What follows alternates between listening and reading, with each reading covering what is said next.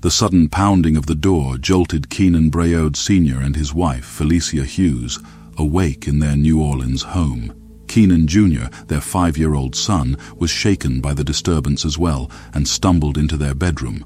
Felicia dove under the covers, urging her son to hide on the other side of the bed. But it was too late. Five men greeted Kenan as he opened the door, and then they opened fire. Multiple shots hit him in the back. The men turned their guns toward Kenan's wife, shooting multiple times until one bullet found her temple. Kenan Sr., shot in the back, lay dead in the hallway. Felicia was gone too. The robbers had gotten what they wanted and fled with their prize.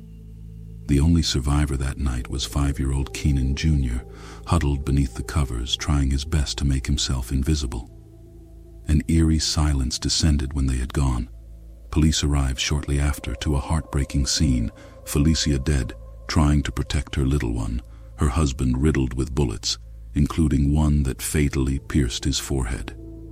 The police later found two criminals and brought them to justice.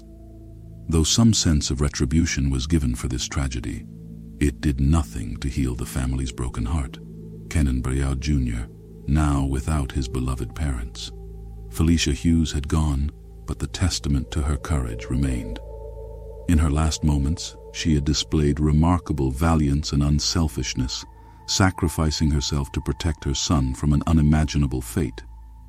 As Lafitte Irving, her uncle, revealed, many were aware of the $5,000 claim check Felicia had just received. Despite that knowledge, grief weighed heavily on those who knew and adored her.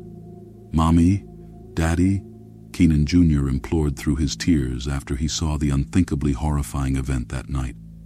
The press did not receive any photographs of Felicia, Bernard, or their son, which show the type of news coverage our community gets. The authorities have not yet caught or arrested anyone for the murders of Felicia Hughes and Kenan Breaud Sr., and authorities are asking anyone with information to contact Crime Stoppers at 504 822 1111. This is No Tears for Black Girls, a true crime podcast with a purpose.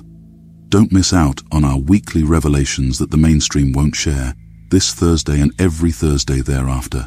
Tune in to any podcast streaming service to hear stories you won't believe.